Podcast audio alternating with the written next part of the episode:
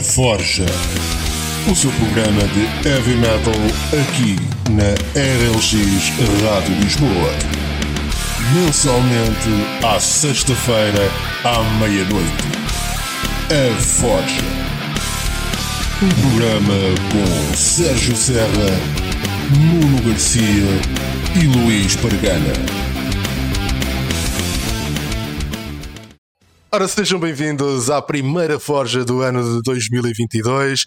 Regressamos novamente à nossa viagem do tempo, desta vez com o ano de 1988, e como sempre, cá estou eu, Sérgio Serra, acompanhado dos metaleiros de serviço Luís Pargana. Boa noite. E também Nuno Garcia. Boa noite. Ora, ano de 1988, um ano repleto de álbuns muito bons e outros que não sendo propriamente álbuns excelentes dessas mesmas bandas, não deixam de ser álbuns que fizeram parte uh, de, da história e da discografia de várias bandas.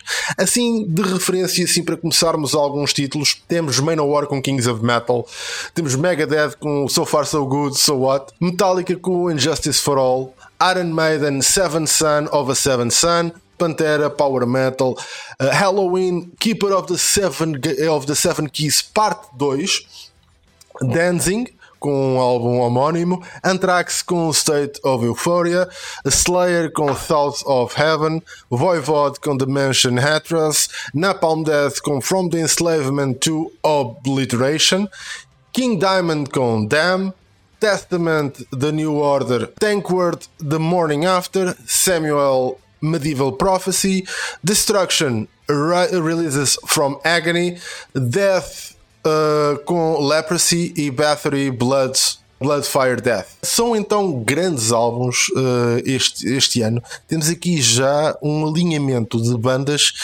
que uh, nos vão acompanhar, eu diria que durante a próxima década. São grandes bandas desde power metal, trash, uh, death, bandas essas que se tornaram bandas de, de autêntica referência e nos próximos 10 anos uh, vai surgir uh, muito pouca coisa que, que irá acrescentar uh, valor, digamos assim, ao panorama do metal. eventualmente temos algum outlier a chegar, mas de uma forma geral estes são os nomes da, da próxima década. O que é que vocês acham? É, é verdade? Podemos dizer que aqui estão reunidos uh, os grandes nomes da, da próxima década do metal? Sim, em minha opinião, efetivamente, acho que. Recuava aqui um bocadinho atrás, acho e já dissemos isto provavelmente muitas vezes, Uh, e, e se calhar ainda vamos dizer mais, mas uh, 88 foi provavelmente um dos anos mais complicados de, de, fazer aqui um filtro do que é que, do que, é que aconteceu de relevante neste ano. Uh, e aconteceu tudo isto que tu disseste, eh, esta lista, e muitos ainda ficaram de fora, mas sem dúvida que acho que para a cena metal. Uh, os nomes que fizeste referência, tocando aqui mais ou menos em todas as áreas de metal, um, acabaram por pautar aquilo que, que estão pelo menos os próximos dois, três, quatro, até o início da década de 90, nos primórdios da década de 90, há aqui uma fase estranha, uh, e, mas pelo menos até lá, sem dúvida que, que estas bandas acabam por marcar definitivamente quer a cena, quer propriamente aquilo que, que, que acabaram por ser de influência para outras bandas. Uh, nós, se calhar, até esta altura temos, tínhamos vindo a falar muito de bandas que, que eram inovadoras, que vêm desde o princípio do metal, que foram crescendo. Uh, em 88 começa já a assumir que muitas destas bandas já são referência para outras bandas. Uh, e já começam a, a marcar sonoridades uh, e, e, derivações de sonoridades. Acho que 88, uh, ou à volta de 88, acaba por ser se calhar um momento onde tu começas a ver o metal a, a crescer no sentido de, das várias ramificações que vai tendo. e, e sem dúvida que todas as bandas que falaste e com, com os álbuns que, que apresentaste eh, marcam definitivamente. Pregana, tu reconheces daqui desta lista uh, aquelas bandas que uh, vão ser, digamos assim, o, o, core daquilo que é o metal na, na próxima década? Sim, sim, desculpa, estava aqui a ver a lista porque epá, eu jurava que tinha ouvido tu dizeres Samuel e estava à espera do Samuel. Samuel, Samuel L. Jackson. A seguir, estás a ver? Não sei, talvez esteja condicionado. É Samael. Samael. Sim, sim, sim. É, é possível que eu tenha dito Samuel. É bem possível. Mas sim, é Samuel. Samuel Jackson aqui Sim. no metal. Epá, hum, sim, quer dizer, o, já aqui em 88 já se vê quais é que são as grandes bandas que depois prosseguem pela hum, umas com mais sucesso, outras com menos pelo resto da, da década de 90. Hum, Apesar de ser uma má década um bocado assim para o metal, ainda há assim uma perlazinha aqui ou outra. Uh, neste ano, epá, também de gostava de referenciar um, Malmsteen com o Odyssey, Uh, nomeadamente, peraí, como é, como é que se chamava a música? Heaven Tonight. Pá, vocês ouçam isso e digam-me que isto não é tipo um, puro anos 80, meu. Ah pá, Malmsteen é Malmsteen, quer dizer, Malmsteen foi anos 80, já em 2000. Eu continuava a ser anos 80 em 2000, portanto, ah, é bem possível, é bem possível. Ahm, relativamente então aqui a esta, esta grande lista, ah, se calhar desta vez vou ser eu a começar e quero começar aqui com uma banda ah, bastante interessante que são os um, o, o- não sei se, se, se isto aqui porque é é uma banda que acaba por ser formada eh, com um, um ex-vocalista de uma outra banda bastante conhecida. Portanto estamos a falar de, de Glenn Danzig o antigo vocalista de, de Misfits que forma aqui uma banda de, de glam metal algo dentro desse género. Um, que é formada em, em 87, mas que em 88 lança, lança aqui o seu álbum de, de- o seu álbum de estreia e o seu álbum que acabou por ser um dos álbuns de referência. ehm, que é eh, exatamente o álbum eh, homónimo, e é um álbum extremamente interessante porque eh, isto vai buscar aqui eh, inspirações ah, eh, eh, bem, quase a Doors e a Jim Morrison nas, nas letras e acho assim um bocadinho com temáticas assim um bocadinho esquisitas para, de- para, para o metal. Uh, nada que também, quer dizer, temáticas esquisitas para o metal. É difícil dizer isto e, e não parar imediatamente e pensar o que é que é uma temática esquisita para o metal. No metal houve-se de todos os tipos de temáticas, portanto, não sei se, se, se uma temática esquisita para o metal será propriamente a melhor designação, mas pelo menos uma, uma temática que não é muito habitual uh, no metal. É uma coisa, é um metal assim muito ligeiro, Uh, no entanto, ouve-se muito bem. E quem está familiarizado com uh, a saga de, de Grand Theft Auto pôde pelo menos ouvir uh, um- uma das músicas de referência deste álbum, que é o Mother. Que é, é interessante, pronto. Digamos que é um, um álbum de, de, de estreia de uma coisa completamente diferente, porque sair quem, quem conhece Misfits e depois ouve uh, Danzig é, é uma não tem nada a ver uma coisa com outra. É um- uma sonoridade completamente diferente, interessante, simples de ouvir. Uh, acho que é um, um álbum também acaba por trazer, acaba por ser fácil a introdução, digamos assim, deste álbum na- neste pessoal, na- nas novas gerações. Muito lá está pela tal ligação ao GTA, ao Grand Theft Auto, ao San Andreas onde passaram a música Mother. Acho que vale a pena ouvir o, o restante álbum. Uh, tem, tem algumas malhas interessantes, como uh, Twists of Cain, além do, do Mother. Uh, mas pronto, é, é, é, é- é engraçado. É um metalzinho engraçado. Sem, sem ser assim uma coisa de, de grande de- muito espalhafatosa ou muito uh, pesada, é, é um bom álbum e é um álbum curioso pela música Mother, lá está, uh, que, que é, um, é um bom começo. Quem, quem, quem quiser uh, entrar e conhecer um bocadinho mais de, de, metal e que tenha achado piada essa música, pode então, aconselho então a ouvir o resto do álbum, que vale a pena, de Danzig, e pode ser que suscite ali, entre ali o bichinho, digamos assim, da curiosidade e comece a ouvir mais qualquer coisa de metal. Quem é, quem é que é o senhor que se segue?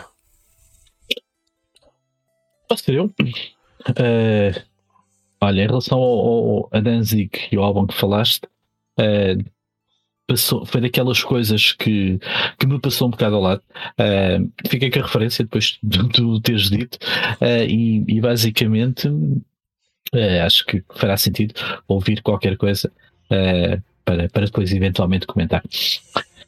Passando se calhar para aquilo que, que, que tinha planeado então em falar. Opa, e como tinha dito há pouco, para mim foi extremamente difícil fazer escolhas uh, e acabei por fazer escolhas uh, tentando fugir se calhar aquilo que, que, que, é mais mainstream ou que foi mais mainstream, mas que no entanto acho que definitivamente seria relevante uh, efetivamente e foi bastante relevante para, para, para a cena metálica. E escolhi falar aqui de uma banda que ainda não nos tinha surgido até este momento, não sendo o álbum de estreia deles, uh, é provavelmente uh, o, o, primeiro álbum, ou seja, já é para aí o quarto álbum da carreira deles, mas é efetivamente aquele que começa a marcar a diferença daquilo que vem a ser eh, os Batori. Uh, Batori claramente e muito reconhecido como uma banda de, de black metal. Uh, black metal, aquela primeira vaga do black metal, uh, muito cru, muito. Uh, muito black metal, efetivamente.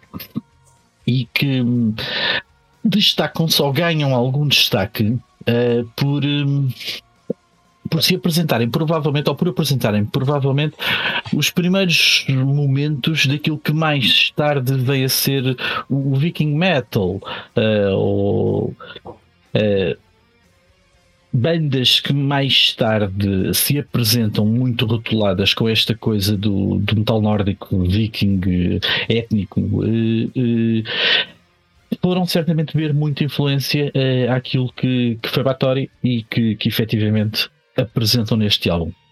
Uh, o álbum de 88 é o Bloodfire Dead uh, e sendo efetivamente um, um, álbum de black metal primeira vaga na sua essência não é fácil de ouvir efetivamente para toda a gente mesmo quem gosta de metal não, esta sonoridade não é das mais cativantes uh, mas acho que efetivamente aqui há coisas que, que começaram a, a, fazer um bocadinho a diferença.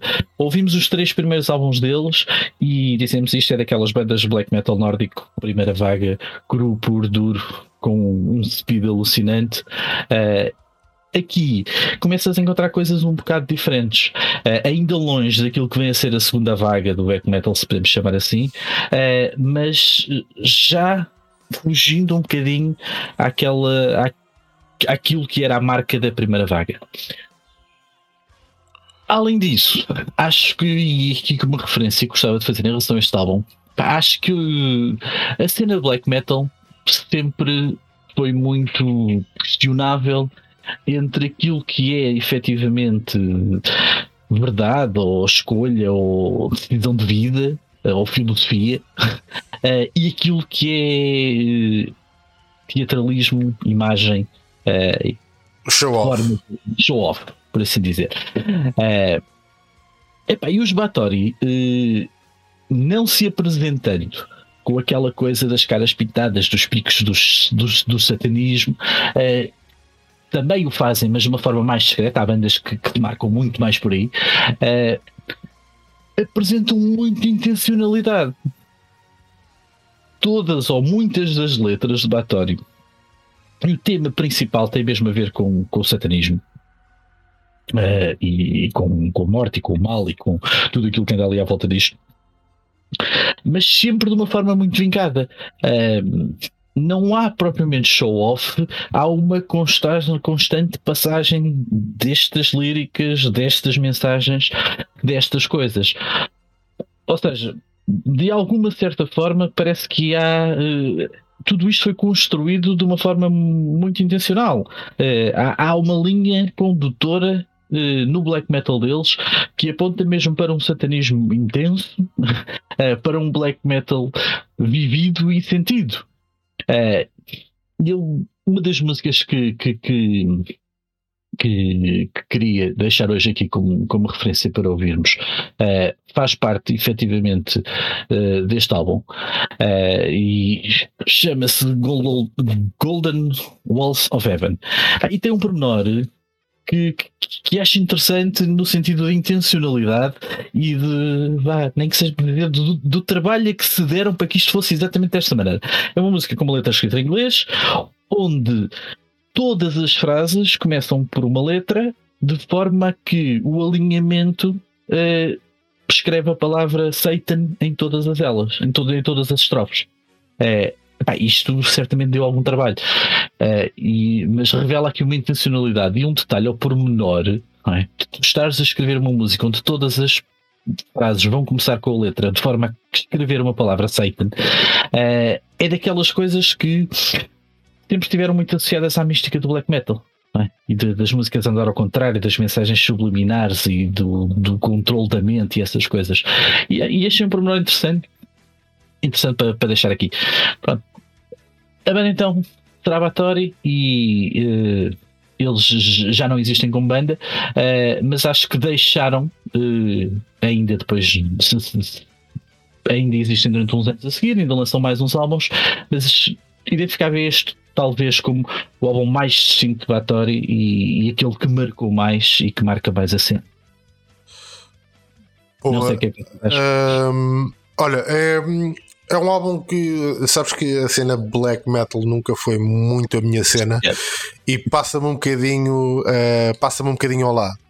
Não obstante, não obstante isso, uh, levantaste aqui um tema que, que eu acho que é um tema bastante interessante e que, sem dúvida, uh, é um tema que merece ser abordado aqui num, num destes programas, que tem a ver exatamente com a questão da intencionalidade, que tipo de intencionalidade e também uh, todo o misticismo à volta das bandas, não só de black metal, mas de metal de uma forma geral, porque começamos com aquelas coisas de uh, na altura de Black Sabbath e do Ozzy morder o morcego e não sei o quê, todas aquelas coisas que, que soube, todos aqueles eventos que, que souberam envoltos em, em, uh, em, bandas de metal, que eu acho que é sem dúvida uh, algo uh, a estudar e algo a falarmos aqui um bocadinho, porque faz parte realmente de uma certa mística.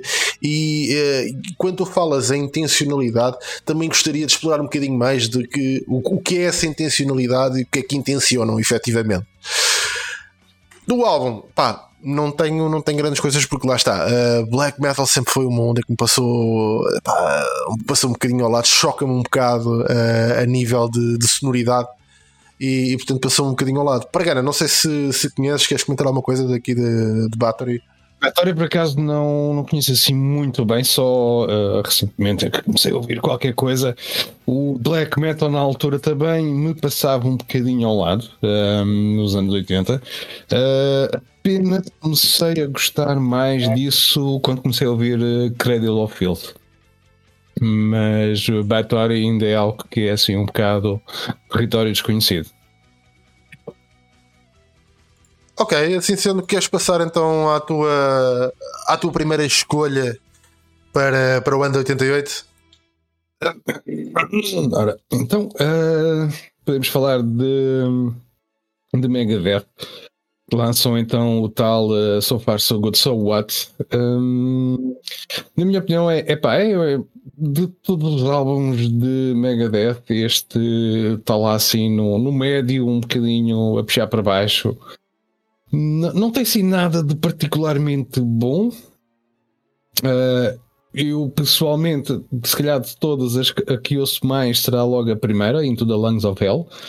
Um, talvez um bocadinho também por é somente instrumental, uh, mas no entanto conseguiram sem uh, a voz do David Mustaine, que é tipo carimbo de, de, do som de Megadeth, conseguiram mesmo assim pôr esse carimbo numa música puramente instrumental. E a música em si também é bastante, bastante mexida, bastante boa. Um, mas acho que ouço mais por causa disso, porque pá, isto é mesmo, isto é mesmo Megadeth, o David Mustaine a falar, man. é altamente. Uh, mas de resto, pronto, lá está. Foi um, um álbum para mim bastante mediano, nada assim de particularmente destacável.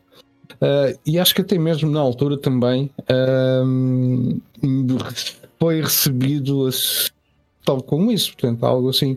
Comparativamente com a explosão que foi anteriormente com, com o álbum deles, este tipo não, não, não fez subir a faixa, manteve-se ali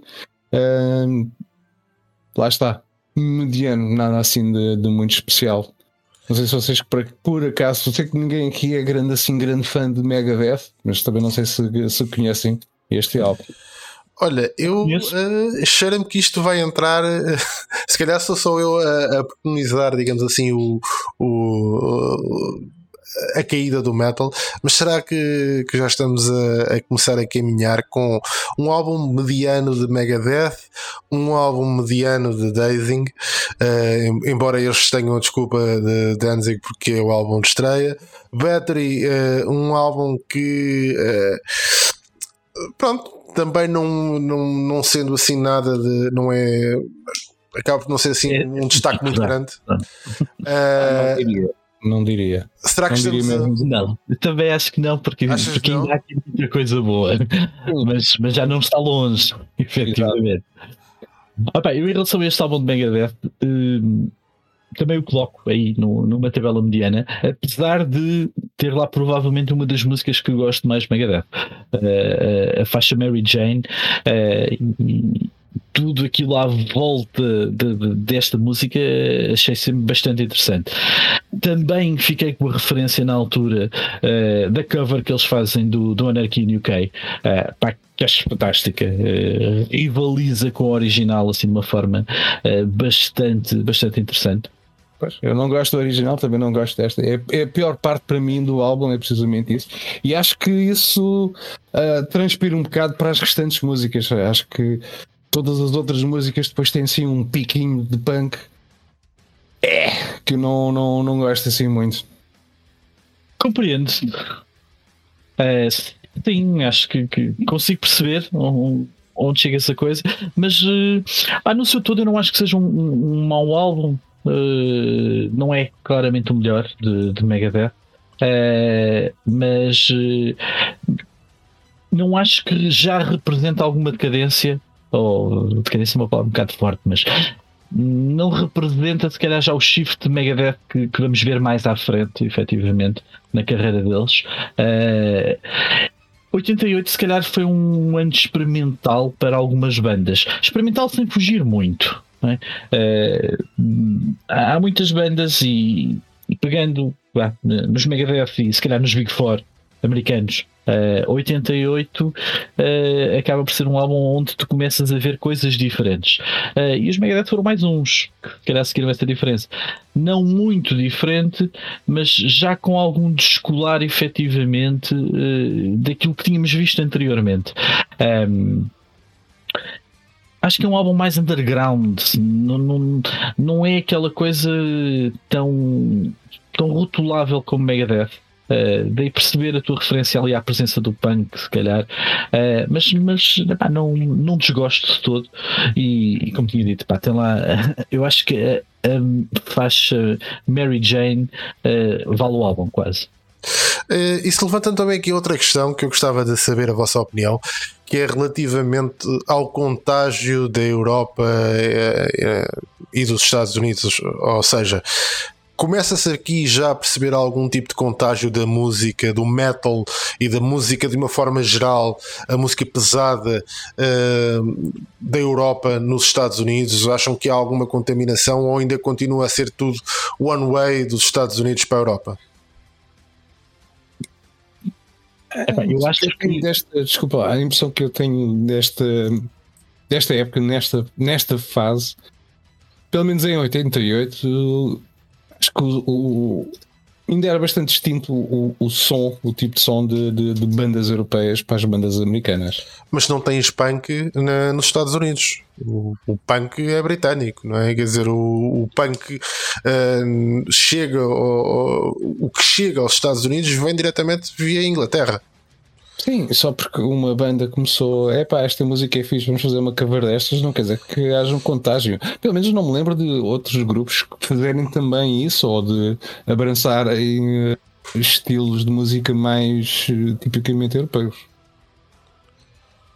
Garcia, tu nas coisas mais pesadas. Percepção, percebes? Uh, e, e, tenho muita sensação que, que em 88 uh, primeiro ainda há muita distinção efetivamente de, do que é que era som europeu e do que é que era som americano, norte-americano, por assim dizer. Um, e uh, ainda há aqui uma diferenciação muito grande mesmo. As escolas ainda estão muito presentes uh, em linhas muito diferentes. Uh, em 88, acho que o metal europeu ainda não marcava grande presença uh, no, no, nos Estados Unidos, no mercado americano, de uma certa forma. Uh, se calhar, efetivamente, começa aqui a sentir-se alguma proximidade e começam efetivamente a, a, a notar-se que as coisas começam a aproximar-se efetivamente uma das outras. Tu tens, começas neste momento a ter na Europa grandes bandas a, a, a, marcar grandes cartazes e a começarem a rivalizar a nível da Europa com aquilo que seriam os cabeças de cartaz. É? Há pouco fiz uma referência aos Big Four americanos, mais conhecidos como só os Big Four, propriamente. É? Uh, mas nesta altura uh, tens aquilo que para alguns são os verdadeiros Big Four, uh, os Big Four alemães, um, que representam o trash europeu e representam a Europa de uma forma que, a nível do continente europeu, já é, rivaliza muito, muito mesmo, efetivamente. Bandas uh, como Creator, como Tankard, como, como Soda e Destruction, uh, reconhecidos tipicamente como os Big Four alemães, uh, rivalizam em termos de cartaz e de presença na Europa com, com aquilo que que estava a ser feito na América. Uh, já tens pessoas a preferir aquilo que se faz na Europa de uma forma mais vincada e mais clara. Um, e não sei até que ponto uh, é que isto já começa a influenciar os americanos, uh, mas que, que, de uma certa forma admito que sim, admito que talvez seja aqui o um momento em que o metal europeu começa de alguma forma a a marcar a sua posição. Se calhar até, até esta altura era quase um, um filho bastardo do metal uh, generalista, por assim dizer. Uh, mas. Uh, ah, não sei, acho que é um tema que podíamos explorar. Sim, é, é um tema que sem dúvida iremos explorar, mas uh, agora que já temos as nossas primeiras sugestões, vamos então à música uh, do álbum uh, Danzig Danzig, o, o, tal álbum homónimo do, do senhor que, que veio dos Misfits. eu vou então escolher a música Mother, também um bocadinho a puxar aqui o Grande Theft Auto para, para os, os fãs poderem recordar um bocadinho. Uh, Tu, de, de Battery, um, Garcia, qual é a música? O álbum que... Fire Death, a música seria o The Golden Walls of Heaven. Boa. E um, Gana, a de Megadeth, So Far So Good, So What? O que é que vamos ouvir? Ah, não sei, não sei se faço a vontade ao, ao Garcia e escolha Mary Jane, mas acho que não. Vou escolher o Into the Lungs of Hell. Into the Lungs of Hell. Sim, senhora, vamos então já de seguida ouvir estas três malhas e já voltamos à conversa.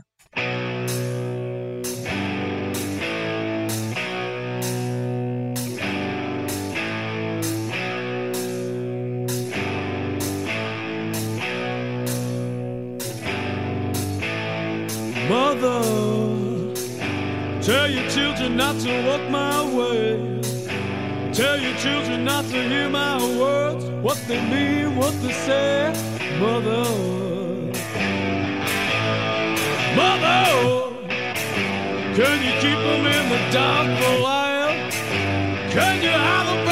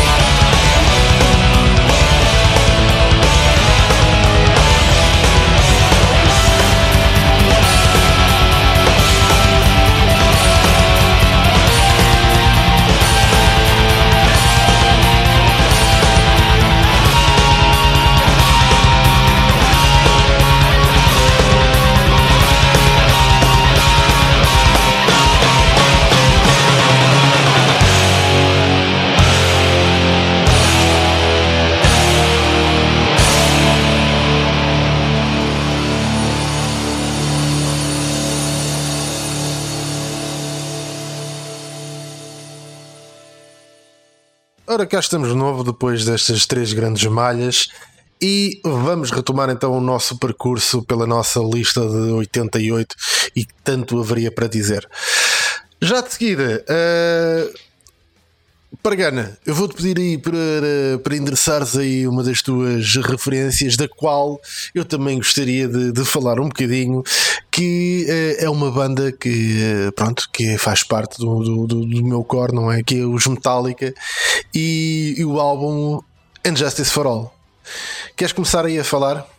O Injustice for All. Pá, pois isto foi, isto foi o álbum a seguir à, à morte do Cliff Burton. Exatamente. Portanto, uh, haveria, obviamente, de haver uma diferença notória do Master of Puppets para este. Um, Eu acrescentaria que uh, os Metallica estão num, num, para mim numa trajetória completamente ascendente com o Kill 'Em All, o Ride the Lightning e o Master of Puppets e de repente uh, surge este álbum. E agora. Sim. Este álbum foi uh, bastante criticado uh, na altura. Um, atualmente não vi este álbum como sendo assim muito mau. Uh, tinha, tem, aliás, ainda bastantes músicas que gosto de ouvir e que, que dá pica. Um, mas é já realmente algo de de diferente para, para os Metallica. É, eu, eu acho que este álbum tem uma carga e traz em si uma carga emocional muito grande, uh, muito também pela, lá, lá está, pela uh, a perda uh, do Cliff Burton, que, que, sem dúvida há de ter influenciado de, de alguma forma o estado de espírito, digamos assim, uh, com que este álbum é, é criado. Uh, à exceção do, do One, da música One, uh, eu acho que, que, o, que o álbum, tendo em conta aquilo que eu tinha dito anteriormente, ou seja, uh, estávamos numa fase completamente ascendente, digamos assim, de, de Metallica, com sucessivos álbuns a serem uh, superiores ao, aos anteriores, não é? Começas com um Kill Em All, uh, um, com alguma intencionalidade, embora ainda um bocadinho cru e um bocadinho ingênuo, passas para um Ride the Lightning cada vez mais afirmado e com mais qualidade e mais atenção ao detalhe. Master of of Puppets, uma obra-prima, e depois a seguir é este Injustice for All, que de todo o álbum, na minha opinião, tiras uma grande malha e eh, de resto não podes dizer que são propriamente maus, mas a nível daquilo que estavas habituado e da qualidade que estavas, deixam, ficam muito aquém, deixam muito a desejar. Nota-se efetivamente uh, um, este será possivelmente nos Metallica o álbum uh, com onde tu sentes mais uh, digamos assim, o, o a, a, parte emocional uh, dos Metallica uh, ligados a, a, um qualquer álbum. Eu acho que se tivesse que escolher um que, que mostre realmente o que é que uh, o transparecer dessa parte emocional do, do, do da banda seria este Unjustice for All. Pá, sei que não gostas de do The One, mas para mim é tipo a melhor balada de metal um, jamais alguma vez criada. Tem toda aquela carga inicial uh, pesada, mesmo, triste no início, e depois tem aquele, aquela parte final que é tipo libertar dessa carga toda, com aquela pica toda. Um, eu sei que vou ser crucificado é... pelos fãs de Metallica, mas nunca consegui. Pá. O The One, uh, o, não é o The One, é o One, uh, nunca consegui, nunca gostei da composição. Pá, não, eu, eu vi o pessoal ao meu lado, tipo, quase em lágrimas com, quando a música dava, e eu, tipo, a mim não passa nada. Tipo, onde é que está a minha cerveja? pá, não. Eu vou contigo sempre. Somos classificados os dois. Costas por costas. é, mas, opa, eu acho que em dos Metallica é provavelmente a melhor balada uh, e, e, do metal definitivamente não. Epá, o ano eu sempre tive a sensação que é a primeira música comercial de Metallica uh, e isto uh, com um rótulo negativo. Sim, olha, é, aí de acordo. Eu acho que foi é quase qualquer coisa como uh, vamos aproveitar aqui esta carga emocional, vamos fazer qualquer coisa para vender, sem dúvida. No álbum em si. Nada disso. Até pelo videoclipe, mas tu notas isso até pelo videoclipe, pela forma Nunca como está filmado. Pela forma como está filmado. Bem, este foi o primeiro grande videoclipe de Metallica. Portanto, e toda a forma como ele foi filmado, uh, preto e branco, preto e branco, que mais azul e, e branco, mas pronto, uh, preto e branco, ali com uma carga emocional muito grande e tal, notas perfeitamente que uh, houve intencionalidade em, epá, está aqui, digamos assim, o, o filé mignon deste álbum está aqui, vamos lá, milk da cal com esta música. Não sei se será o filé mignon, mas a carga emocional também provém muito da, da história que está a ser contada, da, da, da própria letra em si. É, é algo que é absolutamente aterrador, meu. Estás, estás prisioneiro no teu próprio corpo, não conseguires comunicar com o exterior. Um, pá, eu vou ser crucificado por não defender a merda da música. não, mas pronto, não há. falar do álbum Uh, epá, uh, eu acho que, e, e, sendo fã de Metallica, uh, definitivamente concordante que o lugar que eles têm na história do metal é definitivamente merecido. Uh, este álbum é, é estranho. É no mínimo estranho, por assim dizer. Acho que não, se calhar não sendo efetivamente o início do, do movimento descendente, é sem dúvida a ponte para aquilo que vem a seguir. Oh. Este álbum uh, descola-se daquilo que era o Master of Puppets e Metallica antes disto uh, e uh, aproxima-se de uma certa forma do que vem a seguir. Um, e logo por aqui acho que isto já é revelador olhando mais tecnicamente para o álbum, epá, eu acho que em termos de produção é, é se calhar o pior álbum do, do, do, dos Metallica. Intencionalmente ou não, e acredito que é intencionalmente, o, o baixo desaparece completamente de, de, de, da musicalidade metálica neste álbum. Aquilo que tu ouves de baixo é pouco ou nada, é? está totalmente abafado e suprimido por uma bateria que, que é estranha. Uh, e eu, com o meu passado de, de pretendente a baterista, não consigo efetivamente compreender. Isto é qualquer coisa de muito cacofónico. Uh, eu tenho a certeza que o Lars nunca tocou estas malhas da mesma maneira ao vivo. Uh, Mas o, tá, tá o Lars alguma vez tocou as mesmas malhas ao vivo, da mesma maneira? Mas especialmente estas. A sonoridade desta bateria não tem nada a ver com Metallica uh, e, e é algo de completamente estranho. Uh, mas depois no bolo todo final eu até consigo gostar do álbum. Uh, não o ponho no, no, no top 3 do, do, dos álbuns de Metallica, mas é se calhar para o quarto, efetivamente. Uh, acho que há, há músicas interessantes, uh, não o ano, há lá músicas bastante interessantes e mostra, eu tenho quando, quando, ouço, quando ouço este álbum e, e olhando ao contexto, efetivamente, não é? A perda de um membro integrante desta banda que, que marcava a sonoridade desta banda uh, a seguir a um ponto alto de carreira que sem dúvida estás mesmo lá no topo e entretanto acontece o que acontece e tu tens de continuar.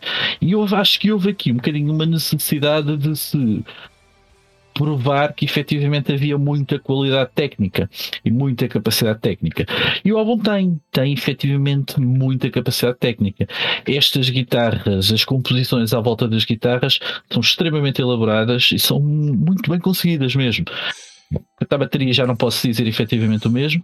Mas sabes mas... que isso também acabou por trazer uh, um, um fator mau, ou, ou mau, talvez o fator menos bom ao álbum, que é uh, este deve ser dos álbuns dentro do, deste estilo de metal, uh, aqui dentro do trash, com as maiores músicas. É, é, impressionante que tu neste álbum não tens nenhuma música abaixo dos 5 minutos e tens uma música abaixo dos 6.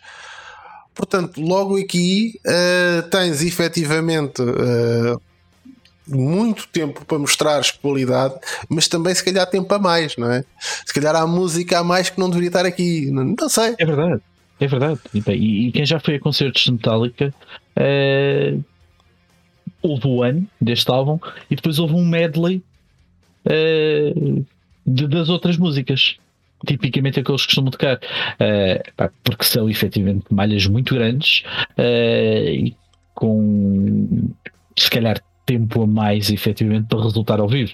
Uh, é, é uma coisa. Acho que, resumidamente, é um bocadinho aquilo que disse. Acho, acho que aqui houve aqui uma necessidade uma vontade de, de se provar que tecnicamente havia muita capacidade. E acho que conseguiram, e, efetivamente. O álbum traduz, traduz uma complexidade de composição bastante elevada, mas se calhar na sua totalidade não resultou como, como pretendido. Pá, mas depois, por outro lado, também vejo a coisa: a seguir ao Master of Puppets, o que é que eles podiam fazer? Um Master of Puppets 2 teria sido bom. Pois, teria sido muito bom mas, eh, mas epá, a realidade é que, e já vimos isto noutras bandas que fomos falando aqui ao longo dos tempos, é muito difícil tu fazer só grandes álbuns. Uh, e este provavelmente é o primeiro dos álbuns menos bons Metallica. Eu não o ponho ainda na, na categoria dos maus, mas o menos bom.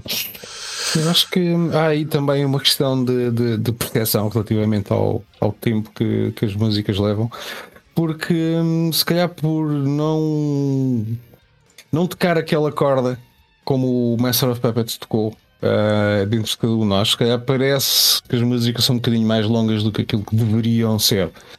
Uh, as músicas do Master of Puppets, por exemplo, também é mais ou menos a mesma coisa. Não, não há uma música que seja menos de 5 minutos e há muitas, por exemplo, o próprio Master of Puppets que são de 8 minutos. Mas como é bom, um gajo nem nota, até se calhar até acha que é pouco. Opa, eh, é possível, é, é possível efetivamente que, que assim seja. Eh, não obstante, é eu acho que tem, tem muito a ver com, com a questão da tecnicidade da coisa. Quando tu tens, hum, no caso, músicas que, que, tentam ser mais técnicas, é a mesma coisa. Isto aqui entramos já quase naquela discussão de uh, quem é que é o melhor guitarrista do mundo, e, e, e depois é vai-se vai saber, e a maior parte das seleções são feitas com base uh, em quão técnico é, é, o gajo. E por exemplo, uh, eu gosto muito de, olha, de um dos exemplos que tu deste para Gana, de, logo de início do, do Ingy Malmsteen, adoro o gajo, e ele tem músicas enormes com ele chega a ter músicas de 11 minutos, mas uh, é daquelas coisas que eu consigo ouvir, uh, ouço uma, duas músicas, está bom. E, e cansa, efetivamente cansa. E eu acho que é um bocadinho por aí. O Master of Puppets, tu tens, além das músicas serem quer dizer, a, qualidade é, é, é, outra, a inspiração é outra. Tu tiveste efetivamente o Master of Puppets com mais de 8 minutos, mas tens uh, o, o, Battery com 5 minutos, tens o, o, o Leper Messiah com 5 minutos, uh, o Damaging com 5 minutos, e aqui tens, um, ehm, tens as músicas. Tens o Injustice, Injustice for All com 9,46 caraças, que é, é, é, mesmo ali a bater. Tens a música, tens o The One com 726, tens outra, tens o To Live uh, Is To Die com 949 é muito tempo, meu. Sobretudo quando, quando está num, em, em algo em que se está a tentar, como, como o Garcia estava a dizer, mostrar que uh, metal é mais do que gajos de cabelos compridos a fazerem barulho e que há efetivamente técnica e que há efetivamente uh, que mostrar a qualidade artística da coisa, depois soa demasiado. E torna-se chato. O que também é um criticismo a, a estas músicas é que são muito. tem pouca variação dentro da própria música, estás a perceber? Sim. É quase sempre a mesma coisa. E isso contribui também para o, a percepção de foda-se, já passavas à próxima, não? Exato, Yeah. exatamente. Faz lembrar, agora tu, tu lembraste-me de, de- de- algumas bandas que certamente iremos falar de, de futuro que sofrem exatamente desse, desse mal, que é eh, a sonoridade das, entre músicas é tão semelhante que tu depois ainda nem, nem te apercebeste que já vais na terceira música do álbum, que ainda parece a primeira. Eu, Mas isto, então isto não muda e tal. Eh, mas é mesmo assim, e, e tu chegas a, a ter bandas que sofrem de um- desse mal de tal forma que chega a ser pior, que é tu não percebes que o álbum mudou, que já é outro álbum. Portanto, não é aqui, não, não- diria que eh, não é tanto assim, mas tens, tens um bocadinho isso, tens eh, músicas que se talvez que eh, colam eh, quase umas com as outras de tal forma que, que acabas por perder a percepção e se calhar é isso que, que torna também um bocadinho esgotante e um bocadinho cansativo. Só, só acrescentar que ah, as críticas que vocês têm, portanto, para o The One, ah, Sim. tenho eu para o Nothing Else Matters. Isso é que eu acho que foi mesmo. Pois aí podemos estar um pouco de acordo. Aí, Eu acho que sim, acho que aí é, é- é difícil fugir, mas mesmo assim eu vou-te dizer. ahm, não, não consigo dizer, porque acho que é igualmente, é- acho que é igualmente mau a nível de, de balada. Epá, é, se, bem, se bem que melodicamente eu consigo ouvir melhor o Nothing Else Matters, eu já não consigo ouvir o Nothing Else Matters não, não por a questão de, de, de, de- de- ser pior do que o The One, simplesmente é da questão que já fui esgotar até a exaustão e já não consigo ouvir mais, é, já é só chato. Uh, agora, se tivesse que comparar entre o The One uh, e o Nothing Else Matters a nível apenas e só melódico, epá, eu poderia o Nothing Else Matters à frente, pelo menos para mim. Uh, a nível técnico, poderia o The One. Agora, uh, neste momento. uh, o The One nunca consegui ouvir uh, porque me irritava e neste momento irritam-me as duas, portanto, e acho que estamos todos de acordo. Não, é melhor. Todos de acordo. O Ah, The One. não, não, não comparo o ano com, com o Nothing Else Matters. Acho que Nothing Else Matters já está numa onda completamente diferente. E ainda comparo o ano com aquilo que fizeram para trás. Epá, e acho que um Feito Black, um, um Sanitarium, eh, consegue efetivamente estar uns pontinhos acima eh, do, do ano. Talvez pela mistura, talvez pela sonoridade, talvez pelo contexto em si, eu percebo aquilo que, que dizias da mensagem naquela música, mas a mim aquela música cheira-me americano, cheira-me coisa de veterano, cheira-me coisa que, que, é- que é mu- muito pro da flag americano. Pá, isso a mim faz-me alguma confusão. e se calhar por aí, efetivamente. eh, hum, Pode- Até pode mesmo ser, mas o, o Nothing Else Matters já é algo tipo. Parece vindo de uma boys band, estás a ver? Para- feito para. na altura do tal, E, e eu vou sempre amar, que é o que as boys bands fazem, fazem sempre músicas disso, e vou-te sempre amar, e vou-te ser sempre fiel, e, a ti e às teremos, teremos tempo para, para malhar no Nothing Else Matters. Uh, vamos lá chegar. Uh, agora, pronto, encerrado este aqui, este Injustice for All. Um, Garcia, o que, é que, o que é que tu queres trazer agora de, de segundo álbum de referência? Olha, saltava de, dos Metallica Big Four eh, americanos para Destruction dos Big Big, Four Four. al- alemãos. Alemãos. Alemãos. Alemães. Opa, é, é na minha opinião um, um, um- o álbum mais. Ou seja, eh, 88 se calhar foi um ano efetivamente da técnica, por assim dizer. É, é provavelmente o, álbum onde Destruction acrescentou toda a componente técnica ao trash que fazia.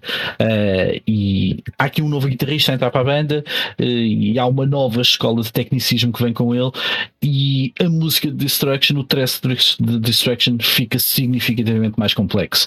Complexo no sentido positivo. Há aqui um crescendo de- da qualidade técnica, ganhando se calhar já uma componente melódica, mas ainda totalmente associada às guitarras que, que, não, que não, não ouvimos nos álbuns anteriores. Eh, e para quem gosta de trash europeu, eh, sem dúvida este álbum é uma referência e, e mais que uma referência é é premonitor daquilo que aí vem, efetivamente. Uh, o trash europeu, durante um período, até ao hiato dos 90, não foi muito, mas uh, cresceu muito neste sentido, de englobar ou de aproveitar uh, a escola clássica para dar dimensões de, de tecnicidade uh, uh, uh, ao metal. E, e, aqui no, no, álbum de Destruction isto foi muito bem conseguido mesmo.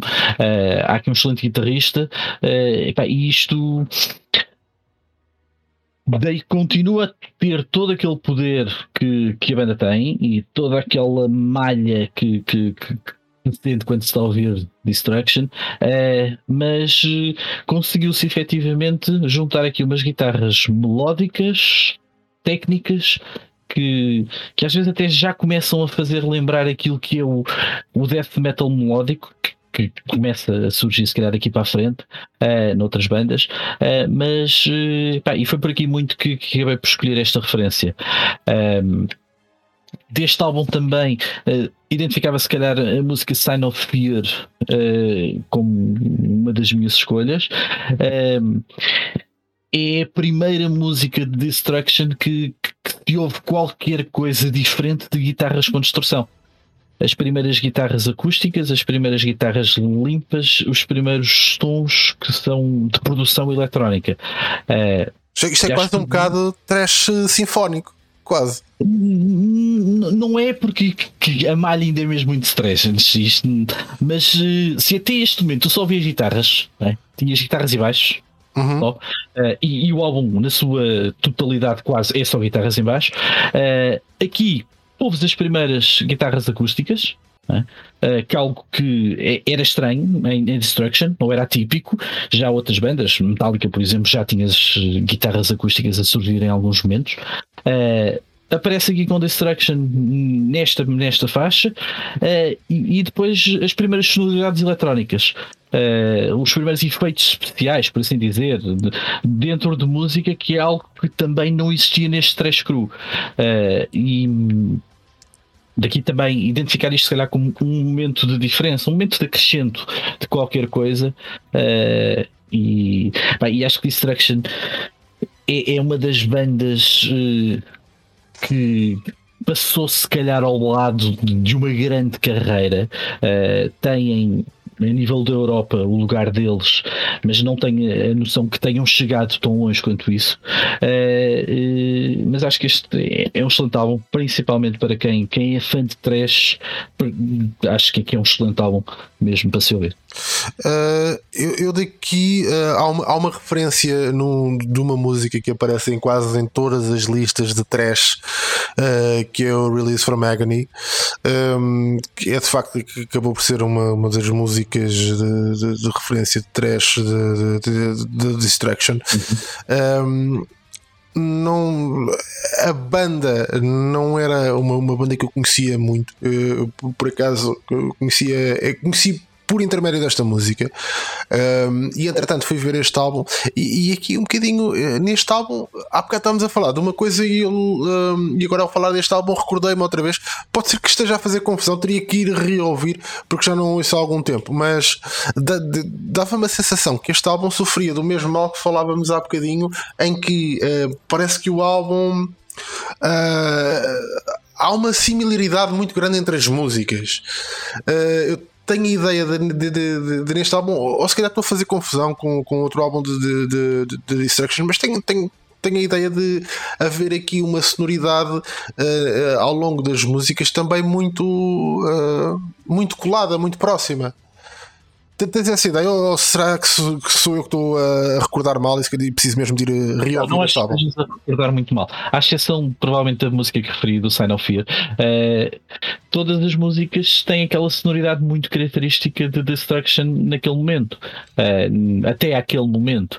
Uh, há uma como os riffs são sempre muito à mesma velocidade, como a mudança rítmica acontece sempre mais ou menos no mesmo tempo, aquele formato de, uh, de um interlude, uh, uma estrofe, uh, um refrão, uma estrofe, um sol.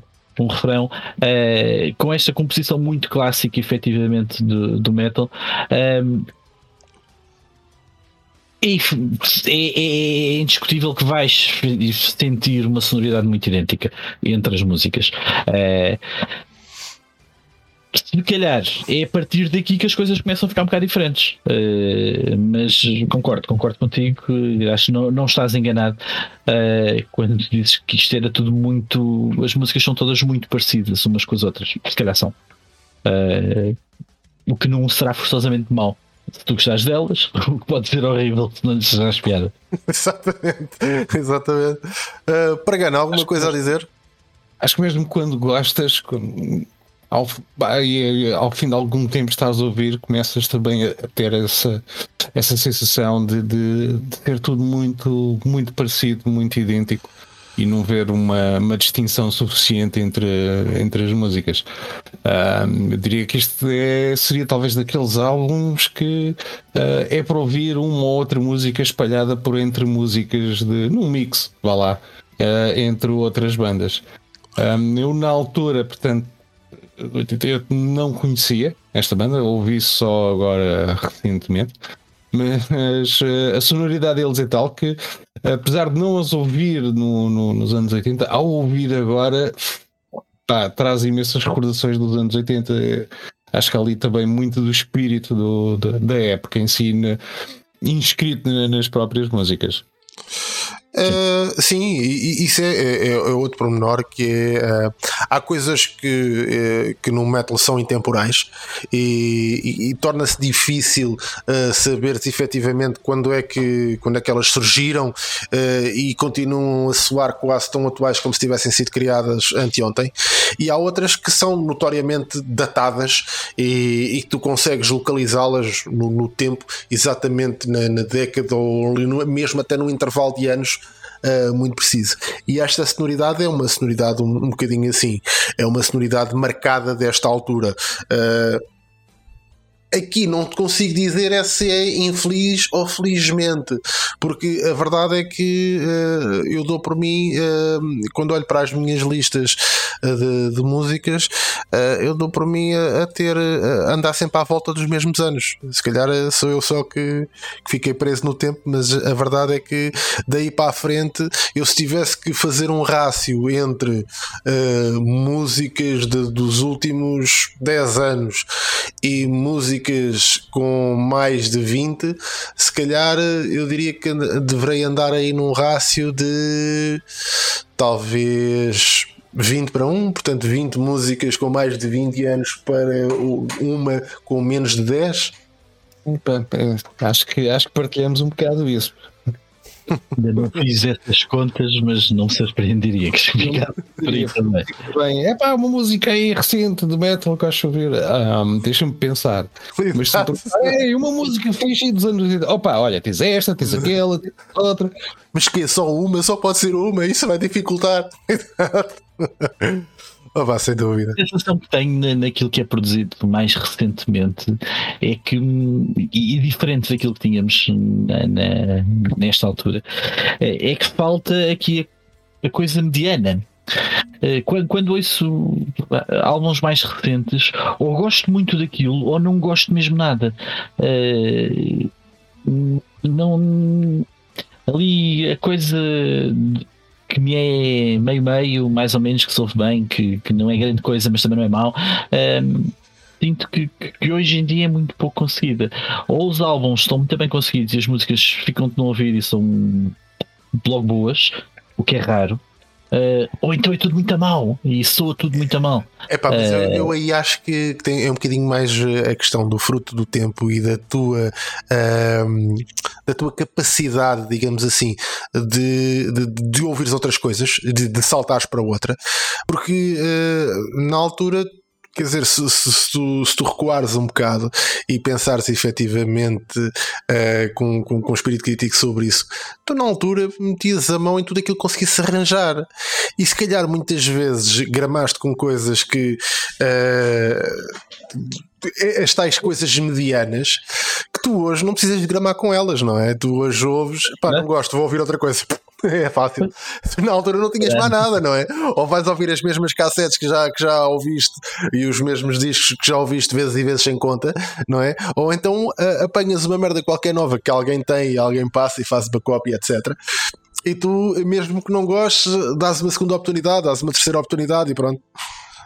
Sim, isso é, é verdade, é, verdade é capaz de ser muito por aí. Né? Na, na década de 80 ou seja, todas estas bandas que eram bandas em crescimento, bandas a começarem a aparecer, uh, bandas que se calhar ainda não tinham a qualidade desejável, uh, epá, era aquilo que se ouvia efetivamente e o que viesse era sempre bom. Uh, Hoje o espaço já é diferente e ou a banda surge já bastante bem composta e com algo muito sério e uh, muito bem feito, porque acho que isto falo título individual. A minha tolerância para ouvir coisas em início de carreira uh, se calhar ficou lá no tempo. Exatamente. O que é que quis dizer para ganhar desculpa lá? dizer que isso é um bocado como na altura, pá, tinhas somente dois canais de televisão, mas arranjavas sempre qualquer coisa para ver. Agora tens para aí 500 e muitas vezes vais e percorres todos e não encontras nada que queiras realmente ver. Pá, sem... Acabas por viver a RTP memória, né? Exatamente. Epá, eu, eu, é muito é, é, muito é muito por aí mas uh, aquilo que estavas a dizer é, é, bem verdade que é, por exemplo tu hoje em dia se tu fosses ouvir uh, imaginando aqui uh, eu estou-me a recordar agora dos primeiros álbuns de Sepultura do quão cru aquilo era e quão quase banda de garagem, mesmo a, a, própria qualidade do som e do áudio, quão garagem aquilo era. Uh, tu hoje em dia não eras incapaz de tolerar uma coisa daquelas. Hoje em dia aquilo, quer dizer, nem, nem nenhuma label iria permitir que aquilo fosse lançado cá para fora. Uh, é, é, é, tão cru, tão pobre que não, não daria, sem sombra de dúvidas. Ora, Vamos lá a isto. Gana, escolhe lá então qual é que é a música para representativa aí do, do Injustice for All que, que queres ouvir. Ah, pá, é Blackened. Blackened? Boa escolha. Boa, escolha. É bem melhor do que o do ano. que o do ano. Garcia. Uh, eu, eu, tinha falado então de Destruction do, do Sign of Fear. Ok. Sign of Fear, sim senhora, já de seguida. E também Blackened de Metallica. Vamos então já de seguida a estas duas malhas e já voltamos.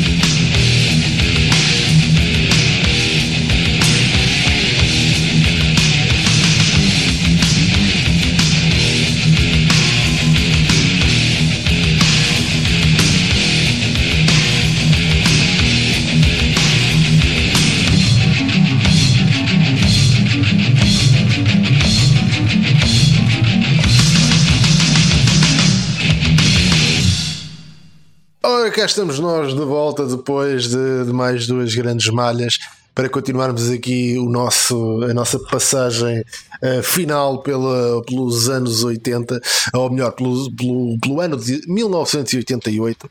Eh, e aqui, uh, Pargana, vou-te pedir aqui para fazeres um 2 em 1, um, e ainda bem que é um 2 em 1, um, porque uh, calhou bem as bandas que ficaram para este 2 em 1, um, porque são sonoridades uh, dentro da mesma onda, vá. Será então Manowar com Kings of Metal e Iron Maiden com Seven Son of a Seven Son. Não, não, na, na, na minha opinião, não, não, não, nem sequer tão, tão perto. São, são boas, mas pá, foda-se. Uh, ok, o Kings of Metal, Manowar, é um bom álbum. Tem... Atenção, não, não falava de qualidade, eu estou a falar da sonoridade. Sim, sim, mesmo da sonoridade. São power metal. É pá, mas são tão diferentes, pá. Força. Tens, tens, tens excelentes uh, malhas, como vocês dizem, uh, neste Kings of Metal. Uh, eu já critiquei os gajos por apelar muito à mente teenager masculina no álbum anterior. Neste, então, os gajos abusam com aquela música, o Pleasure Slave. Mesmo na altura eu achava aquilo ridículo. Fazia assim, skip aquela parte. Epá, mas depois também tens The Wager's Prayer, que, que, ainda me arrepia nos dias de hoje. Tens o Wheels of Fire, a mesma coisa. Sim, epá, grandes sons. O Kings of Metal, meu. O próprio Kings of Metal. Sim, está bem, pronto, dou-te essa. Não Tu é dessa, minhas. pô, Nick, estás a brincar comigo? We are the kings of metal. ah, isso está lá quase a mesma cena com o Pleasure Slave. Não, não lhe acho assim essa piada toda. Prefiro mais mesmo um, um Wheels of Fire ou Blood of the Kings. Então é, é, é estupidamente épico e, e, bombástico. E até mesmo o Sting of the Bumblebee, que é, que só instrumental é só ali o, o, o Joey de My Flat tira o músculo e oh, para mim é tocar aqui o baixo do Eduardo, gosto de ver. Um, e pronto. E depois temos então, mudando agora para Iron Maiden. Epá, isto é uh, tipo se o Master of Puppets foi o melhor álbum para Metallica, para mim o Seventh Son of a Seventh Son é o melhor álbum uh, de Iron Maiden. Uh, eu não te consigo indicar qual é que é a melhor música deste álbum, porque para mim este álbum tem que ser ouvido do princípio ao fim, tem que ser ouvido como um todo. Não dá para cortar a meio. Uh, eu já ouço menos vezes este álbum. Uh, porque quando ponho a tocar, uh, epá, chega ali uma certa parte e eu fosse o que fosse que tivesse a fazer, já não estou a fazer, estou só a curtir o som, estou só mesmo completamente embrenhado na música. É, é assim tão bom. Um, até mesmo uma música que, que, tipo, que quebra o ritmo, que sai completamente da, da sonoridade, que é o Can I Play With Madness, é algo completamente distinto do resto do álbum. Mas pela própria temática faz todo o sentido de estar no álbum, percebes? E, apesar de ser as de que eu menos gosto, não faço skip quando, quando chega a vez dela. Lá está, porque epá, é, é uma história que tem que se ouvir em música do princípio ao fim. Não, eu confesso que, que eu essa eu, eu, confesso que essa faço skip porque uh, uh, só só aquele aquele gritinho do Can I play with madness não dá. É, pá, não dá. Essa é, é, é, Quando eu ouço esse gritinho, é aquela coisa. Olha, é, tá, está-me tá a pedir o quê? Para passar à frente? É, sim, senhora, pronto. E sobretudo, porque logo a seguir vem uma grande malha que é o The Evil Dead Man Do. É, que, que está na origem da minha primeira tatuagem que fiz com 20 e qualquer coisa. É, exatamente. Portanto. Essa foi a que fizeste no pênis, não é? O Evil Dead Man. Exato, exato. é a letra toda. Portanto. Uh, mas é, é, é, de facto. Uh, não sei se diria que é o melhor álbum de, de Maiden. Uh, tenho alguma dificuldade em dizer qual é que é o melhor, mas, mas sim, epá, é sem dúvida um, um excelente álbum e está sem dúvida num- para mim num dos melhores álbuns de, de Iron Maiden. Infelizmente eh, a- acaba por ser para mim representa também uma coisa má que é representa o princípio do fim. Mas e lá, lá iremos. Não sei, eles tiveram bons álbuns. Não chegaram, para mim, não, não voltaram a conseguir atingir esta qualidade. Ahm, mas ainda, têm, ainda tiveram bastantes bons álbuns, bons o suficiente para não parecer ser o princípio da curva de descida. Epá, eu diria que eh, a seguir a isto tiveram álbuns com grandes músicas, não tiveram grandes álbuns. E para mim também, antes disto, tinham álbuns com grandes músicas. Eh, eu Este diria- álbum é, é que é tipo, pá, o, auto, o álbum completa-se a si próprio, pá, é, é um todo, não, é, não são músicas individuais. E, e é isso que o torna para mim, tipo, o número um, o melhor. Sim, tal, talvez seja uh, obrigado a concordar nesse, nesse aspecto, sim. Na coerência, digamos assim, do, do- do- da qualidade do álbum e da forma como as músicas uh, uh, estão uh, todas ao mesmo nível e a um nível muito bom, sem, sem dúvida.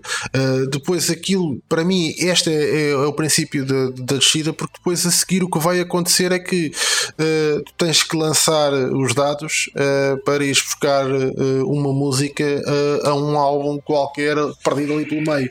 E, e Iron Maiden sofrem para mim de- de- do mesmo que sofrem alguns escritores que escrevem incessantemente. No caso de, de, de Iron Maiden, era um, é um álbum por ano durante não sei quantos anos, que são uma catrefada de álbuns em que tu ali pelo meio tu perdes, nem sabes o que é que existe. De vez em quando, eu dou por mim, ainda agora, e eu considero-me fã de, de, de Iron Maiden, eu dou por mim a descobrir coisas que eu não fazia ideia que, que existiam, de álbuns que eu não sabia que existiam sequer.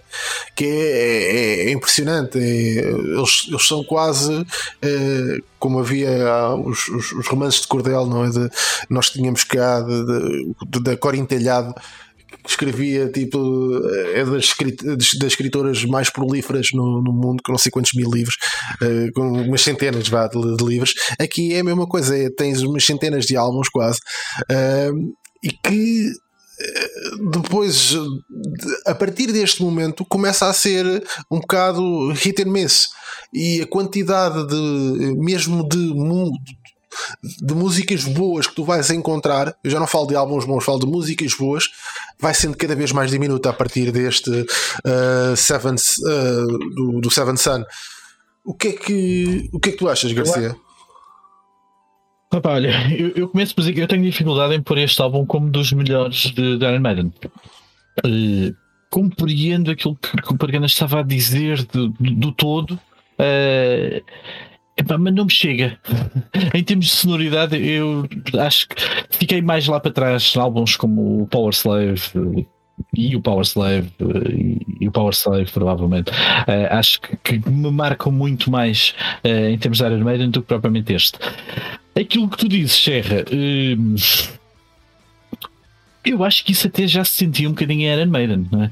Eh, em todos os álbuns que existem antes, eh, era difícil tu conseguires gostar daquilo tudo. E a quantidade de músicas boas, se calhar, era melhor que aquela que se vai começar a sentir daqui para a frente. Daqui, eu acho que o álbum seguir, o, o No Praying, eh, e depois ainda ouvir, a coisa ai- ainda está conseguida. Epá, mas depois vem os fatídicos anos 90 e Iron Maiden foi das bandas que, que eu acho que sofreu mais mesmo. Há ali uma série de álbuns de uns atrás dos outros que de alguns eu nem uma música consigo tirar. Eh, o álbum em si, pá, acho que é, é bom, gosto, do, ouço o Seven Sun de forma bastante pacífica. Não tenho problemas com Can I Play Madness, eh, mas não. Da mesma forma, também não, não me fascina assim muito na sua totalidade o álbum.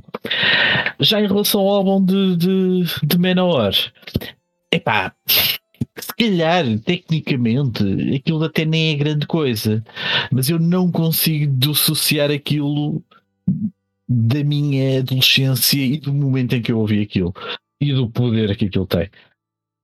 epá, e já falámos de Menor como aquela banda que que apresenta sempre a mesma fórmula e produz sempre, mesma, sempre o mesmo resultado. Uh, aqui estamos a falar de, é, é, mais um álbum de Menor e, e, daqui para a frente então isto se calhar passa a ser a marca deles. Uh, o Kings of Metal é, é, é o mais representativo de, de Menor que tu vais ver e ouvir daqui para a frente. Uh, epá, mas quando comparo estes dois álbuns eu, eu, eu consigo gostar mais do Kings of Metal. Acho que se calhar pelo lado emocional, pela ligação emotiva que tem ao álbum, uh, mas uh, consigo efetivamente uh, mexer mais com, com, com, com, com o Kings of Metal. todas aquelas malhas que o Paragana falou, pá, sem dúvida excelentes. acho que deixaste de fora o Wayland Kill, que é daquelas malhas que. Fuck ao vivo é tipo arrasador. Quase que um concerto. Uh, epá, e pronto. E, e, e, não tenho muito mais para dizer sobre estes dois álbuns. Uh, acho que. Tu usavas o Pleasure Slave com música de engate. Oh, o Pleasure Slave está um bocado ao lado, sabes? Porque o Pleasure, eu, eu tive a, a sorte de, de, poder comprar este vinil e o Pleasure Slave não veio editado no vinil. Eu só ouvi o Pleasure Slave tipo pai 10 anos mais tarde. Uh, e, e, a coisa acabou por passar ao lado. No entretanto, como já vi outros álbuns e outras músicas, uh, eu acho que se o ouvi meia dúzia de vezes foi pouco. Eu acho que é, acho que perdeste, pá, porque oh, man, vou gravar before me. em repeat toco o Pleasure Slave. Exatamente. para tentar recuperar aquilo que perdi. Uh, Pregana, deste, destes dois, queres escolher? Uh, Vou-te vou dar a oportunidade de escolher apenas um, uma música representativa. Que música é que tu irias escolher? Irias escolher de Iron ou de, de Manowar e qual é que escolherias? É para escolher uma, não posso escolher o álbum, não é? Portanto, uh, vou para. Um, vou para Manowar. Uh, e vou. Porque quando os vi cá em Lisboa, um, a primeira música que os gajos tocaram foi o Wheels of Fire e os gajos entraram em, pelo meio do público nas suas motas, portanto vou escolher o Wheels of Fire. Muito bem, boa escolha, Boa escolha sim senhor. Wheels of Fire. Uh, antes de passarmos às tuas escolhas, Garcia, eu queria deixar aqui uh, algumas uh, menções honrosas uh, relativamente a, a umas bandas que uh, não, pronto, não irei falar tanto delas, vou, vou, apenas fazer algumas referências para, para conseguirmos abranger aquilo que queríamos falar, nomeadamente Pantera com o álbum Power Metal, que uh, um, é aqui um álbum. O que dizer deste, deste Power Metal? Uh, é pá, é difícil. É, Epá, é uma sonoridade muito tamanhosa. Eu não sei o que dizer. Uh, muito sinceramente, é. Eu acho que é, é quase unânime que para quem é fã de Pantera, este está ali sem dúvida na lista dos, uh, dos álbuns mais, no mínimo, meh, uh, na realidade, se calhar mais fraquinhos. Opa, eu não consigo identificar este álbum como Pantera. Pronto, é logo por aí. Se, se Pantera não viesse a ser aquilo que foi, uh, se este álbum e se Pantera fosse uma banda de power metal, de heavy metal, uh, isto não seria se calhar um álbum mau. Mas Pantera não é isto. E para mim, Pantera nunca será uh, de, de, qualquer coisa tipo isto. E acho que percebo a tua menção honrosa, claramente, e acho que faz todo o sentido estar aqui. Uh, mas. Este também, não te esqueças que é o primeiro álbum uh, com é o primeiro álbum de, do, do Phil Anselmo, portanto uh, era impossível ele não estar aqui como uma menção em rosa por tudo aquilo que ele vai fazer no, no de futuro. Uh, sim, sim. Mas é uh, pá, é, pronto, é, é, só isso, não é? Fica no mar como sendo o primeiro álbum de, de, de Phil Anselmo com, com, com este álbum de Pantera. Agora, isto não é, como dizias e bem, não era todo representativo da sonoridade de Pantera. Eu aproveitava o teu balanço, se calhar, para fazer também algumas eh, referências ou menções honrosas aqui de 88. Eh, pá, tenho que falar de, de Death eh, e do álbum Leprosy. Death, eh, acho que apresenta-se aqui eh, já eh, como, como uma banda com, com uma sonoridade diferente, principalmente para aquilo que, que, que- vem do outro lado. Eh, eh, acho que o death metal efetivamente começa aqui a ganhar um balanço eh, e acho que este álbum eh, tá- tá- foi muito bem conseguido. Gostava de fazer uma referência a Tankard, mais uma banda alemã na cena trash, mas aqui com uma vertente. pá, é uma banda divertida, acima de tudo. é? Eh, é uma banda que fala exclusivamente de álcool e de beber álcool. Eles têm, se calhar, 20 álbuns com 500 músicas e acho que não há uma música que não fale de cerveja. Eh, eh, e acho que é uma banda extremamente divertida. Pá, não podia deixar de falar de, de Slayer. Eh, Slayer lançam nesta altura o Sort of Heaven e é, é às vezes eh, o, o Raining Blood. Acho que o álbum está muito bem conseguido. Eh, e, e se calhar mais que uma referência, efetivamente um arco, eh, principalmente na cena power metal. Em 88 sai a parte 2 do Keeper of Seven Keys. Eh, na minha opinião, eh, o, melhor álbum de power metal tipo, de sempre e de todos. Eh, acho que o trabalho conseguido no Keeper Parte 1 já era excelente, acho que tivemos a oportunidade de falar disso. Aqui a coisa efetivamente ganha uma dimensão épica. Eh, acho que o álbum no seu todo eh, funciona de uma forma fantástica. Eh, as músicas têm um poder eh, umas atrás das outras que, pá, que ninguém, acho eu, consegue ficar indiferente a isto. E tenho pena efetivamente que depois disto Halloween começa a, a ficar efetivamente diferente, mas se calhar a mesma coisa que falámos em relação ao Metallica e outras bandas, quando tu, tu chegas a um ponto tão alto, tão alto que, que depois fica difícil uh, efetivamente continuares a produzir com, com aquela qualidade e com aquele nível. Também começaram a haver aqui os artrites entre as pessoas desta banda uh, e que, que, acabaram por levar a saídas e separações. Uh, epá, mas acho que aqui a conjugação das guitarras com uh, os vocais do Michael Kiske, com o poder destas músicas. Acho que é, que é, que, é, tipo fantástico mesmo. E, não se me pedis para escolher uma música deste álbum, uh, vai ter que ser tipo para a sorte, porque acho que qualquer uma preenche uh, extremamente bem uh, o, a marca deste álbum e a marca Halloween. Pá, pronto, e acho que não podia deixar de, de, de falar de Halloween. Deixo de fora muitos outros. Mas ainda, que... ainda, há aqui um que temos que, que falar que é impossível também não passarmos por ele, que uh, haveremos de ter todo um programa dedicado a ele, já prometemos isso, uhum. e sem dúvida uh, não, não pode falhar, que é King Diamond, que aparecem aqui com, com o álbum Damn. Mais um álbum que na senda daquilo que é o projeto King Diamond, que é trazer quase um.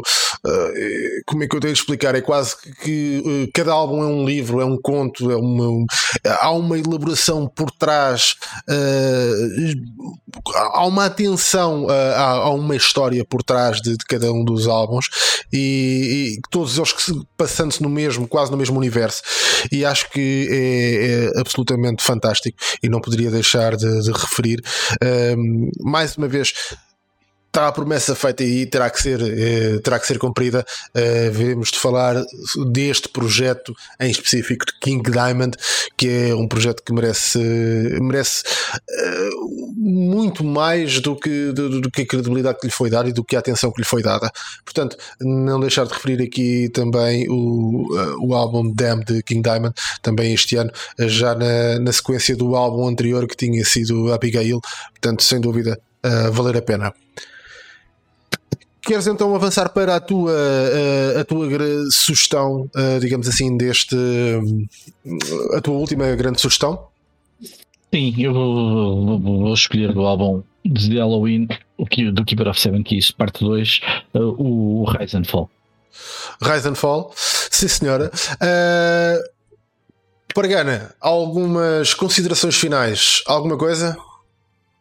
Não, não. Acho que hum, cobriram, portanto, tudo, porque este realmente foi um ano muito prolífico a nível de, hum, de metal.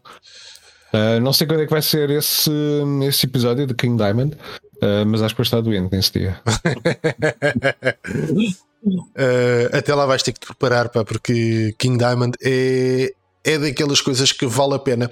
E atenção, eu, eu, eu devo ser das pessoas mais picuinhas no que toca a vozes. Uh, sou, sou, mesmo, sou mesmo picuinhas. Há vozes que não me encaixam e não dá. Por mais do que o projeto seja fantástico, uh, por mais do que a banda seja fantástica, se, se for determinado tipo de voz, eu não consigo e uh, não consigo mesmo passar isso. Aqui em King Diamond, sendo uh, a voz dele uh, algo de completamente único. Uh, embora eu possa dizer à, completamente à vontade que é de longe, não faz parte de longe de, de, das vozes que eu considero basicamente que fazem parte daquilo que eu gosto e que aprecio. Uh, toda a outra parte, que essa parte é, é a tal parte que, que, que, que me toca mais, que é uh, o imaginário por trás de, de tudo o que é o projeto uh, de King Diamond e por trás de toda uh, aquela eloquência e teatralidade e, e, terror e tudo, aí é tickles me all the right spots, portanto é, é sem dúvida consigo deve ser das poucas coisas que eu consigo dizer, pá, consigo passar a cena da voz, porque tudo o resto é tão bom que uh, e, e, lá está, é, é, tão bom e mais do que ser muito bom é eu gosto muito de apreciar quando uh, esta genialidade parte do cérebro de uma pessoa e isso é fantástico, sem dúvida. Garcia, Uh, últimas palavras aqui sobre o ano 88. O que é que te apraz dizer aqui como, como últimas ah, considerações? Acho que já dissemos mais ou menos tudo. Uh, fica muita coisa de fora. Uh, acho que o ano de 88 começa a marcar efetivamente a diferença.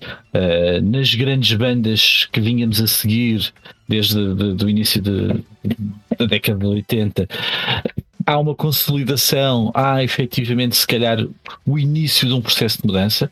Uh, as bandas que vão surgindo nesta altura, uh, ou que, que, estão agora a lançar segundos álbuns, uh, nota-se, já começa-se efetivamente a notar uh, tendências diferentes, sonoridades diferentes, uh, mensagem efetivamente diferente.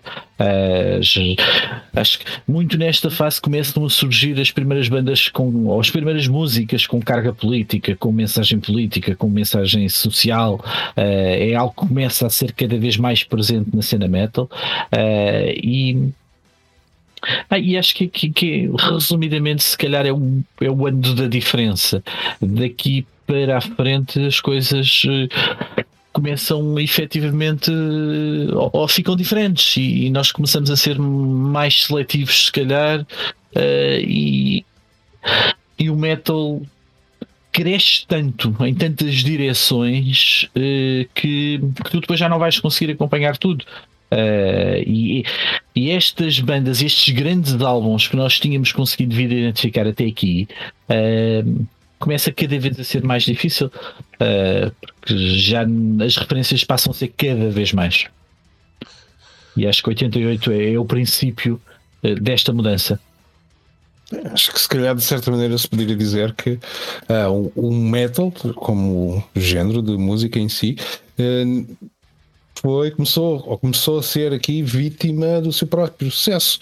Muita gente começou a gostar, muita gente começou a criar as suas próprias bandas, a, a meter o seu próprio cunho, e então viu-se esta diversificação então de, de, estilos diferentes e de experiências diferentes de N, N bandas, porque realmente este ano foi o ano epá, é que toda a gente decidiu lançar um álbum. Sem dúvida. E além disso, Uh, além de, de, lançarem, de lançarem, de todas as bandas lançarem um álbum de 88, também foi o ano de nascimento para algumas daquelas que vão ser sem dúvida bandas marcantes daqui para a frente, como é o caso dos Amon Amarth, que até uh, 92 eram, eram conhecidos como Scam. Uh, Cannibal Corpse também são formados nesta, nesta altura. Uh, Deftones, uh, mais uma série de, de outras bandas que, que vão aparecendo exatamente nesta, nesta altura. Portanto, além de termos aqui. uh, basicamente todos os, os grandes a lançarem álbuns, temos também uh, a surgir novas bandas, novas e muitas, uma quantidade gigantesca de bandas que, que surge também na- nesta altura, e, e acho que- é. uh, Acho que ainda ninguém sabe, em 88 ainda ninguém sabe, mas estamos a chegar a, a- estamos a caminhar para o pico que não há de tardar muito aí a aparecer e depois vai v- vamos entrar num- numa zona em que é quase tipo um buraco negro que ninguém percebe bem o que é que se passou ali eh, e, e pronto e, e- e hoje em dia eh, que é outra coisa que eu, que, que eu vou achar bastante interessante que é quando chegarmos ao- aos dias de hoje o que é que temos nós a dizer sobre aquilo que se faz nos dias de hoje? Eh, também há de, ser, há de ser algo interessante. Pode ser o programa mais curto desta série. Dito isso agora, trouxe-me aqui uma ideia mesmo. Ah, eu acho que se calhar 88 eh, é o, é o, o início do fim do, do old school. Aquilo que hoje nós, por comparação ao que se faz, aquilo que nós hoje chamamos de old school e do metal old school, ah, eh, estamos muito próximos do pico e estamos muito próximos de efetivamente a cena old school acabar. Sim, até porque depois para a frente, mesmo as bandas de old school, as músicas boas desses álbuns também já têm uma sonoridade diferente desta, diferente de- desta década, diferente de- deste momento. Tudo, eu acho que todo, todo este momento vai acabar eh, no- muito no início da, da década de 90. Acaba ali quase em 90, 91, eh, acaba praticamente tudo. tu- tu- acaba esta geração, fecha-se esta geração, é fechada ali e, e tudo o resto é, é um novo. Mesmo para estas bandas já. já estabelecidas, há ali uma mudança de sonoridade, ali eh, pronto, coisas diferentes a acontecerem. Mas lá, quando lá chegarmos, lá, logo falaremos disso. Agora assim, então, para, eh, para ouvirmos já de seguida e como, como, como escolha eh, aqui de, do, do Garcia e de temos então da tua parte, Garcia, temos o Rise and Fall. Uh, do, do, do álbum de Halloween, do, Keeper uh, of the Seven Keys, parte 2. Uh, Pregana, recorda-me novamente qual é que era a tua? King, do Manowar Kings of Metal, uh, Wheels of Fire. Wheels of Fire, sim senhora. Fica, fica então a escolha feita. Um, e se calhar para a semana, para a semana não, para o mês que vem, voltamos então com um programa. Uh, com um programa especial. Vamos aqui abordar, uh, já uma vez abordarmos um bocadinho aqui a estética do, do metal e agora vamos abordar aqui um bocadinho a tal questão uh, que, que o Garcia ainda agora tinha falado, que é a intencionalidade e esta coisa de uh, ligada muito uh, ao, aos estilos mais pesados de black metal, tanto death como sei lá, alguém há, há quem apele também de satanic metal, etc. Vamos desfrutar aqui um bocadinho a falarmos, a conversarmos sobre uh, o que é que é esta intencionalidade, que intenção é que há, se isto é uh, as tais lutas contra o establishment, a religião, etc. Ou se uh, é pura e simplesmente um marketing, uma ideia de marketing para vender e para chamar a atenção. E como, como se costuma dizer, no marketing não há má publicidade, não é? Falem mal, mas falem de mim. Ou por outro lado, pode haver também efetivamente intencionalidade, mas cá estaremos para discutir isso uh, daqui a um mês. Mais uma vez, muito obrigado a vocês por estarem aí desse lado, muito obrigado também uh, aos meus companheiros, Luís Pargana e uh, Nuno Garcia. E daqui a um mês cá estaremos para uma conversa sobre esta coisa do, do metal, do, do death metal, o que é que é isto, o que é que está aqui envolto, qual é que é a intencionalidade disto tudo. Muito obrigado e até daqui a um mês e fiquem com estas duas grandes malhas e por hoje a forja está fechada.